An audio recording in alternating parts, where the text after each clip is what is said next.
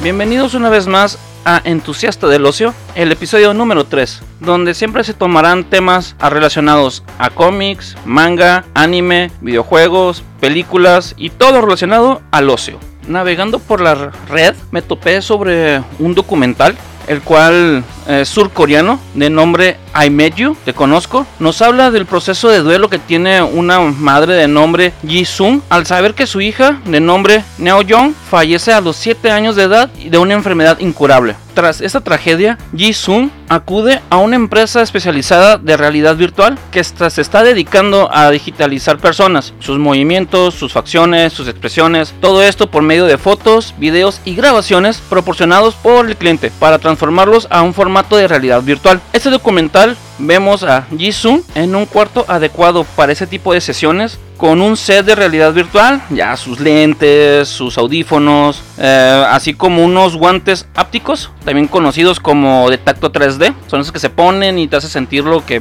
supuestamente estás tocando en la realidad virtual, celebrando, entre comillas, el cumpleaños, entre comillas, de Nao Young, su hija, en un parque donde juegan y tienen un picnic. Los desarrolladores se tardaron 8 meses en crear a Neo John virtual. Personalmente se me hace un tema muy delicado el tema este del, documental de I Met You, porque cómo puedes ayudar a alguien tratando de superar su duelo de una persona que falleció si no le das el tiempo de sanar porque se lo estás recordando, pero de esta forma, de esta, esta vez de una forma virtual. Según esto, el documental trata de que ayuden a las personas a llevar este duelo, pero creo que se lo dificultas más porque no le das la chance de aceptar la pérdida del ser querido. Creo que es un, es un tema muy delicado, es muy interesante este documental, se los recomiendo. Ahí en internet, no recuerdo en qué página me lo topé, pero si le ponen ahí medio documental, se lo van a, lo van a encontrar. Obviamente está en coreano para encontrar los subtítulos los tuve que bajar también. Pero si tienen chance de, buscarlo ahí por la net, se los recomiendo. Es un tema muy delicado, muy fuerte. Tiene imágenes también muy conmovedoras de cuando ves a la madre soltar el llanto al momento de ver a su hija virtual, porque así se parece al menos a como ella lo describe. Y ah, está, está fuerte, está fuerte. Es un documental muy,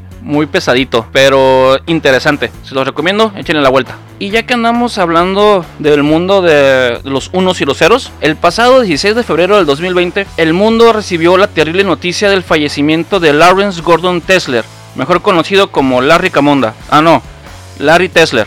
Y se preguntan, ¿quién es este señor? Pues gracias a este héroe sin capa, muchos de nosotros pudimos transferir información del portal del vago a nuestros trabajos de prepa y de universidad y afortunadamente no era tan popular en el tiempo en que nuestro expresidente y el más guapo de todos, Enrique Peña Nieto, cuando hizo su tesis de titulación, porque si no hubiera tenido más plagios todavía su tesis. Pues fue el inventor del famoso copy paste cut. Que supongo que utilizaron un chingo estos comandos los muchachos que hicieron el documental pasado de que les acabo de comentar de la realidad virtual. Pues sí, Larry Tesler fue encontrado muerto en su residencia de Portola Valley, California, en los Estados Unidos. Y la noticia fue anunciada por la cuenta de Twitter de la compañía Xerox, pues los copy-paste eh, análogos son los papás del copy-paste obviamente, sin que mencionaran las causas de su fallecimiento. Pues sí, este comando tan fabuloso, tan genial, la verdad que nos facilitó la, tarea a muchos de nuestra edad y ni se diga de los actuales niños que prácticamente ellos no sufrieron lo que es tener que ir a una biblioteca a pasar a mano la información para después pasar la máquina cuando estábamos en la secundaria, lo que estamos de nuestra edad. Afortunados ellos, la verdad.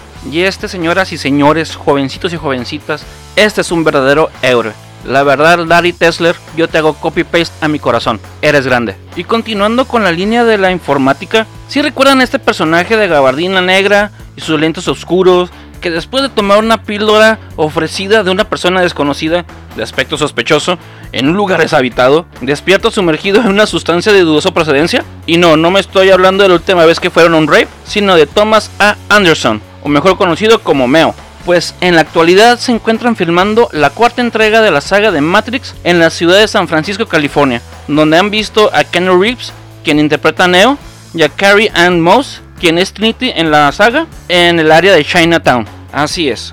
Entonces, los Wachowski, las Wachowski, les Wachowski, bueno, ya tienen trabajando a todo el crew de, Matrix 4 y se tiene contemplado estrenarse esta película el 21 de mayo del 2021. Curiosamente, el mismo día que estrenará la película de John, ya valieron pilonga todos por matar a mi perro, Wick, Chapter 4. Así que este día tendremos una batalla épica entre Keanu contra Keanu, Neo contra John, el elegido contra Baba Ganoush. Ya sé, ya sé, es Baba Yaga, ya sé, ya sé, están chingando. Y ya que ando hablando de comida como el puré de berenjena Baba Ganoush y de Chinatown, los fans de DC, y me incluyo, vamos a tener un motivo extra para querer visitar la isla del té, de los hombres con el monóculo y el sombrero de bombín, la casa de Sherlock Holmes, que es una zona en Soho, en la ciudad de Londres, cerca de Chinatown, precisamente de la ciudad de Londres. El grupo restaurantero de Wonderland está construyendo un restaurante basado en el detective murciélago Batman. Así es, este grupo gastronómico está utilizando 16.000 pies cuadrados para construir 5 restaurantes y 3 bares. Dicha localidad se llamará Park Row. Los que están familiarizados con la historia del señor Bruno Díaz. Sí, no sé por qué mierdas le pusieron así en español, pero es Bruno Díaz. Park Row es donde asesinan a los papás del joven Bruce. Dentro de este complejo encontraremos el restaurante de Pennyworth Restaurant, obviamente haciéndole referencia a Alfred, el mayordomo de la mansión Waynes. Este restaurante se especializará en comida inglesa. También estará The Penguins Iceberg Lounge, que será de comida internacional.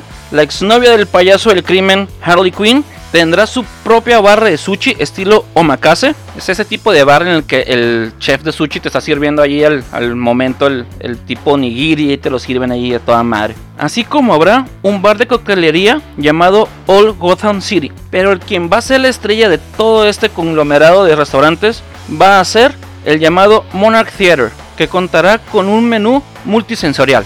Menú multisensorial, ¿oyeron? Menú multisensorial. ¡Ulala, señor francés! Sí, como no. ¿Cómo se dice entonces? Comida pequeña bien pinche cara. Pues este menú multisensorial, como lo mencioné, es un menú con proyecciones de un show de la psicología del heroísmo. Sí, por esa mamada se exponencian los precios bien duros, bien caros, se pone todo el show. Todavía no tienen una fecha de apertura exacta, y los precios se estiman que estarán entre 60 y 150 libras. Así que va a salir un poquito caro ir a visitar ahí donde se originó todo esto del show de Batman. Solo procuren no ir en pareja con su hijo. Digo, es mejor prevenir, ¿no? Y ya que estábamos hablando del Caballero de la Noche, de su restaurante temático y que Harley Quinn tendrá su restaurante de sushi, pues como muchos ya sabrán, la Arlequín del Mal y la novia de Poison Ivy terminó su relación tóxica con el Comedias en la reciente película Aves de Presa. Sin embargo, el payaso que más tramos ha creado, y no me refiero a Cepillín, ya tiene pareja de nuevo.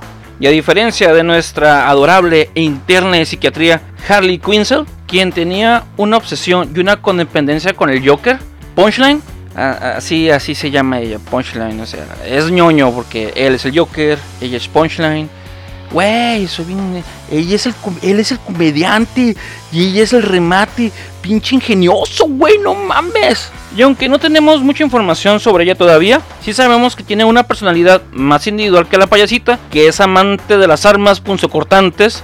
Creo que nadie le enseñó que no se debe correr con tijeras. Y tiene una vestimenta muy elusive al príncipe payaso con colores morados y una carita pintada así de bufón. Este personaje hará un cameo en Batman 89 de Tyrone el cuarto, Gillen March y Tamu Murray, antes de entrar de lleno en el cómic de Year of the Villain, Hell Rising número 3, y la cual ya se dijo que tendrá un, un papel muy importante en el cómic de The Joker War. Y siguiendo con la línea de DC, uff, estos muchachos nos han dado mucho calor últimamente. Y hablando de la nueva novia del Guasón, remate, tutuns quien le dio su remate a su ex esposo, Amber Heard, es muy probable que Warner Bros. la deje fuera de la segunda entrega del Príncipe de Atlantis y héroe tan útil fuera del agua como una cuchara con agujeros, Aquaman. Se rumora que los fans del Pirata del Caribe y al parecer el único amigo que tiene Tim Burton, Johnny Depp, hicieron una junta de firmas para dejar fuera a la cual debió haber la sirenita en la nueva película de Disney, Amber Heard, y debido a este escándalo de violencia marital en su contra,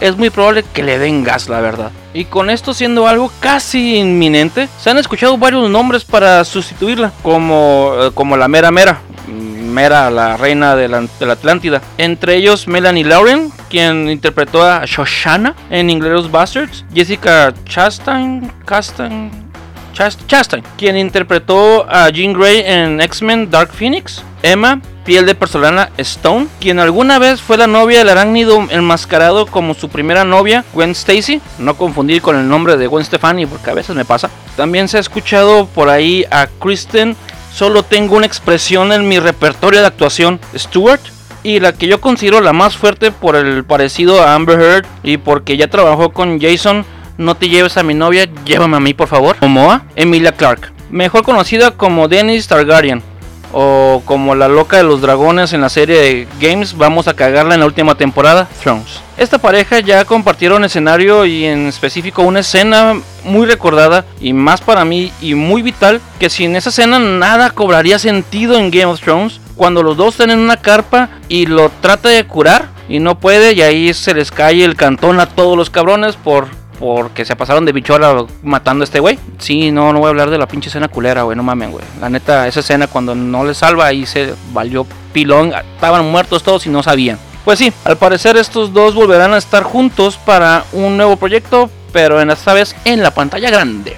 Y como ya mencionamos al pirata de Culiacán, eh, Johnny Depp, y a Disney, que es dueño de esta saga culerísima, igual de culera que las últimas tres películas de Star Wars, y aunque el CEO de Disney, Bob Iger, dijo que las movies de Star Wars se les van a dar un descanso de dos años para lamerse las heridas después de todos los putizas que le dieron los fanáticos y los críticos. Ya están trabajando en un nuevo proyecto con el director J.D. Dillard y el guionista Matt Owens, el cual tratará del planeta Exgo y todo lo que rodea alrededor de este pinche planeta. Los que uno nos torturamos viendo las sagas y vimos el episodio número 9, el ascenso de Skywalker, vimos por primera vez en pantalla grande cuál era la base del Sith Eterno, encargado de resucitar en la tercera película según el guion, a Lord Sith Palpatine, la cual generó la rabia de los gordos barbones con dedos de cheto, o como George Lucas les llama, fans, ya que no explicaban ¿Cómo fregados regresó Palpatine después de que Anakin, cansado de ver cómo le daban toques, toques a Luke Skywalker, Darth Vader toma a Palpatine y lo alza por encima de su cabeza cual Pierrot que es él y lo lanza por encima de la tercera cuerda a lo que era como un generador o algo así y explota, por lo que al parecer todos los Sith son muy flamables, si no recordarán ahí también cómo se quemó este cabrón. Y también quién chingados son esos este, encapuchados que habitan el, el templo Sith y pues al parecer este nuevo proyecto es para calmar la orden adhercida que dejaron al general tantas incógnitas sacadas de la chistera y la neta se la sacaron del culo. Prácticamente nos van a dar un Rogue One para los que ya estábamos chingando así como que cómo es posible que lo del ducto y se mata la estrella de la muerte así. Ah, de la misma manera, es, cállense los hocico, mira, así se va a hacer el pedo de por qué está este planeta y todos los pinches morritos estos ahí, los encapuchados porque están ahí. Lo que sí no se sabe es que si va a salir o en cine o directamente en su plataforma de streaming Disney Plus. Y pues siguiendo con Disney y sus multipropiedades, hablemos del MCU. Estos últimos días salieron a la luz unas escenas de la película Morbius, próximamente a estrenarse. Y me dirán, estás bien pinche, güey, Maximus. Pinche Morbius es de Sony, güey. Y yo les diré, cállense el hocico, déjame terminar. Refiero que Morbius es del MCU debido a que en las filtraciones que mencioné sale una referencia a ese universo. Para esto, déjenme les cuento una historia reúnanse familia, acérquense a su reproductor de podcast favorito y comencemos. Pues resulta y resalta que en la filtración se ve a Jared Leto en Brasil y es un y es mordido por un vampiro que así no es el origen de Morbius en los cómics, lo cual se ve obligado a regresar a Nueva York en una forma de polizonte. El barco en el que viajaba es atacado por unos pinches piratas del Caribe, casualmente, porque es allá por, por el Caribe, donde lo saltan, porque Brasil es más fácil llegar por el Caribe.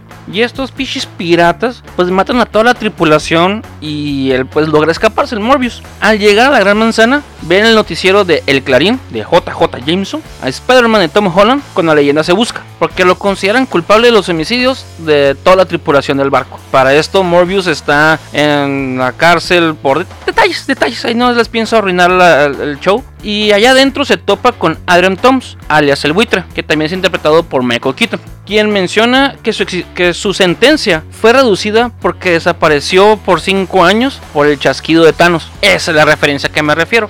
Entonces va a estar, va a estar bueno, va a estar bueno la mezcla de esta chingona. Y esto no es todo, niños No, vienen, vienen cosas mejores. Scorpio también aparece. Y pues estos tres changos forman una para un plan para huir. Y a estos, dos, a esos tres cabrones se les une Cletus Kasady, mejor conocido como Carnage. Ya al escapar, ya, ya fuera ahí libres de, de la prisión, el buitre le dice a Morbius, que onda, carnalito, la neta, pues ando aquí así como que queriendo ser un club de la delincuencia para ir a partir a un cabrón que ando buscando, para ir a partir en su madre al nuestro vecino amigable, Spider-Man. A lo que dice Morbius, no, pues la neta, carnal, e, este güey, yo no tengo pedos con este cabrón. La neta, sí que, que Zafos, yo no le entro, yo no le juego. No sé por qué, yo creo que Morbius es como que tipo yucateco, algo así yo creo que es. Y pues si, si esta filtración resulta ser cierta, nos están indicando y abriendo la puerta a que Morbius está en el MCU, como ya les mencioné, con el del chasquido que dice el buitre, al igual que es Cletus Kasady, Scorpio, Venom de Tom Hardy y que todos los este y que además va a ser el inicio de Sinister Six, que por fin lo estábamos esperando, de hecho se estaba construyendo con el con el, Rami con el Sammy Rami. Se estaba haciendo esto el Sinister Six, pero no lo dejaron. Y también viene Maximum Carnage viene bien chingón todo esto. Va a estar muy bueno lo que es el, el MCU a raíz de lo que va a venir siendo Morbius. Mucha gente le está tirando mierda, pero va a ser una amalgama muy buena e importante para lo que viene en la nueva fase del MCU. La verdad, este, hay que esperar hasta julio que sale, si no me equivoco, para ver si estas filtraciones son ciertas. Y si son ciertas, madre, se va a poner muy bueno lo que viene en el MCU. Y pues ya que tomamos el tema ahí de, Tom Holland, esa semana estuvo circulando en las redes sociales un video donde se ve a Tom Holland y a Robert Downey Jr. o como le decimos en la colonia RDJ, protagonizando una de las escenas de la película Back to the Future. Sin embargo, dichas escenas fueron realizadas por el youtuber Easy Rider 47 utilizando el programa Deepfake. Simplemente, y, digo entre comillas simplemente, porque no es nada fácil eh, lo que hizo, que es sustituyó el rostro de Michael J. Fox por el Tom Holland, así como el rostro también de Christopher Lloyd por el de Robert Downey Jr. Esto solo deja algo muy claro. Quiero esta pinche película ya, ya la quiero ya. Dame la Disney. Disney, ve pensando en cómo comprar Universal. Yo sé que puedes hacerlo. Ve, es más, ahorita ve, te traes unos nachos y te compras Universal de pasada. O, Universal, ve desembolsando una buena feria para darle a estas dos personas y reunirlos a estos actores de vuelta. Ese es el, un reboot que la verdad yo sí quisiera ver, yo sí quisiera, porque así como se ven, no mames, yo pensé que estaban actuadas esas madres, pero se les quedarían genial a estos dos personajes hacer un remake, un reboot de Back to the Future. La verdad, oh, y, la verdad, sí se ven, sí, sí saldría feria, la neta, si la gente sí fuera a verla. Y ya pues que quiero ver reunido de vuelta a Tom Holland y a Robert Downey Jr. Hay otros que no tanto la verdad. Por ejemplo a los amigos de los 90. Phoebe, Ross, Rachel, Mónica, Joey y Chandler. Se vuelven a juntar. Todo esto debido a que en la plataforma de HBO Max, propiedad de Warner, lanzará en mayo los 236 capítulos. Que hueva, la neta de esta serie querida de los 90. La net, yo prefiero Seinfeld. En los 90 se me hacía mucho, mucho mejor Seinfeld. Más un episodio de reunión. Ya se la saben, los van a juntar en un panel, los van a estar entrevistando y posiblemente hablando de los capítulos. Nada, ah, nada nuevo. No creo que vayan a hacer un capítulo extra de cómo les ha ido en la vida a esos personajes. Más que nada va a ser así como que, oh, con las reuniones de del reality de Flavor Flav la verdad, y aparte no se habían podido juntar debido a, debido a que Matthew Perry no estaba en contacto con los demás. Y probablemente en un centro de la habitación o algo así, la neta.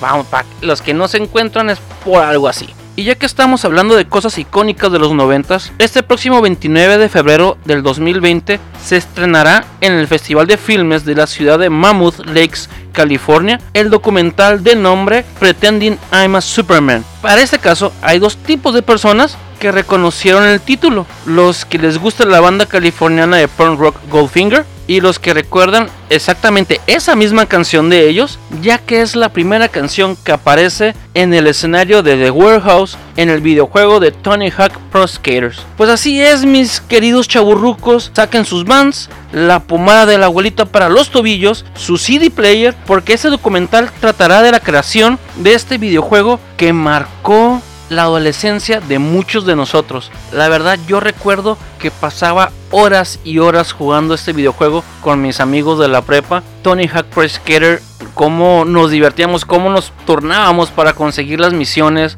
los objetivos más bien de cada uno de los niveles y tratar de superar los, los récords de puntaje. Eran, fue un juego que revolucionó la época porque no había un juego bien hecho para patinetas porque antes existió lo que era el videojuego de 720 para lo que era el Nintendo, eh, or Die también, en eh, California Games salió ahí también dos que tres escenarios para patineta, pero no uno así tan realista, bueno no realista, pero sí con, pero sí con patinadores profesionales que estaban en el auge en el momento de que se realizó este videojuego y poderlos usar y crear sus trucos que eran emblemáticos de cada uno de ellos. Ah, la verdad fue un juego fabuloso para mí de mis favoritos también en la época que tristemente se fueron decayendo en la saga por, por malos manejos y por pendejadas pero bueno ese documental eh, aborda los temas de cómo el deporte de la patineta antes de este videojuego y cómo repercutió para que se diera ese boom para que muchos se metieran en lo que era el entrar en patineta y cómo hizo para que no sé X Games se metiera este tipo de, eventos. Así como también vienen entrevistas con el mismo Tony Hawk, eh, Randy Mueller, que era de mis preferidos para, para verlo patinar en videos y para, también para utilizarlo en el videojuego. Viene Steve Caballero, o Caballero, como lo quieran mencionar. Chad Muska, Jamie Thomas, que es el preferido de uno de mis grandes amigos, Bolly, que estés bien, te, quiero un chingo, no te he podido visitar, pero sabes, aquí se te quiere. Eh, entre otros este, eh, patinadores que están en las entrevistas. Y ahorita que termine de grabar, la verdad buscaré mi playera marca cero de la calaverita estilo sí de Toy Story, que yo sé que ya no me va a quedar porque me va a quedar como tipo em, así embarradita, así bien sexy, nomás de, de puro top. Y hasta aquí el día de hoy, el episodio número 3. Me hubiera encantado tenerles más temas o desarrollarlos aún mejor, pero he tenido mucho trabajo, he estado muy cansado. Y pues hasta aquí nos quedamos. Espero que me sigan escuchando. Yo fui Máximo Destructor. Me pueden escribir a entusiastadelocio.gmail.com Cualquier cosa, cualquier tema, ahí los ando buscando, esperando que me manden algo. Hasta aquí terminamos este episodio. Sigan siendo entusiastas, sigan practicando el ocio. Nos vemos.